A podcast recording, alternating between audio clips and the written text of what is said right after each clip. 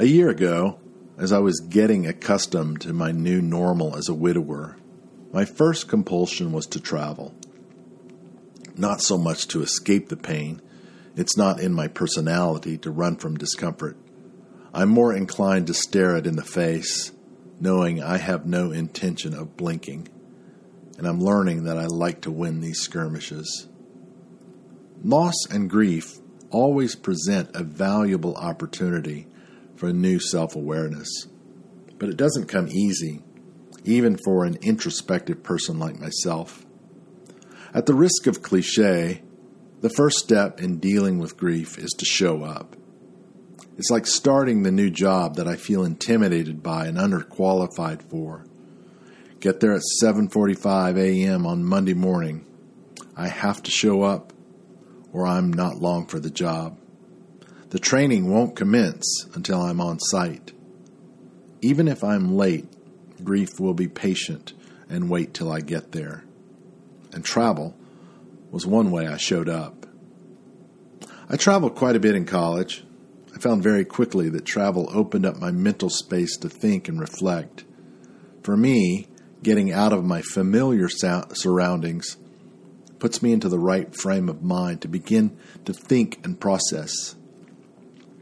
At home, among the four walls of my house, I hear the old stories, and this space is packed with years of memories, of good ones and bad ones, both happy and sad.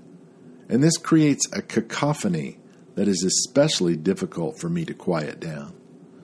Out on the road, it's less noisy and my mind is less distracted. At home, I hear the laundry asking to be folded and the toilet to be scrubbed.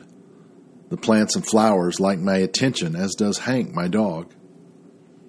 Outside the windows, I hear the grass asking me to mow it. My vegetable patch breathes an appreciative sigh when I pull the crowding weeds from the seedlings that will present their fruit to me later that season. And Hank will start cussing at me if I don't throw the ball. He's the only dog I've ever had that swears.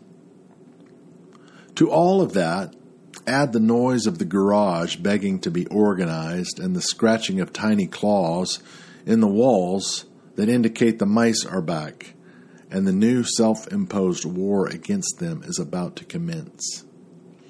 Yes, home is where the heart is, but when the heart is heavy, I need to get somewhere and offload some of that weight and the road lets me travel light.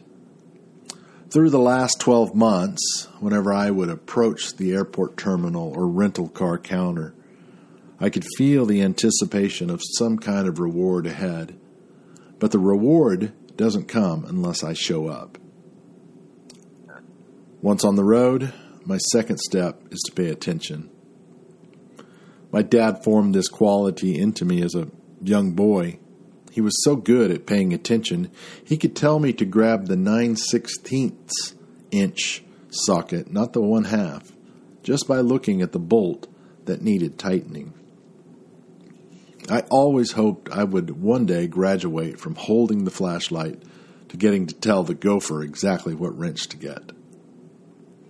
It's a standard practice for people to take pictures on vacation to capture the memories, but it feels a little weird asking someone to take my picture standing solo in front of a monument.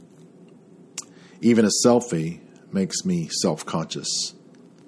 But as I travel alone, I have no companion to use as a reference point for the shared experiences. So I started a little project to help me pay attention and archive these newly formed stories that might make you curious and be a good starting point to tell a story about a time and a place that was important to me. I stopped trying to take interesting photos and instead take pictures of interesting things. I started seeing my world differently. I didn't just view life through the same lens of despair. It broadened my perspective. I think it even helped open up my writing. It certainly set my widowhood in a new light and paying attention to something beautiful took my grief aside and gently reminded me the best is yet to come.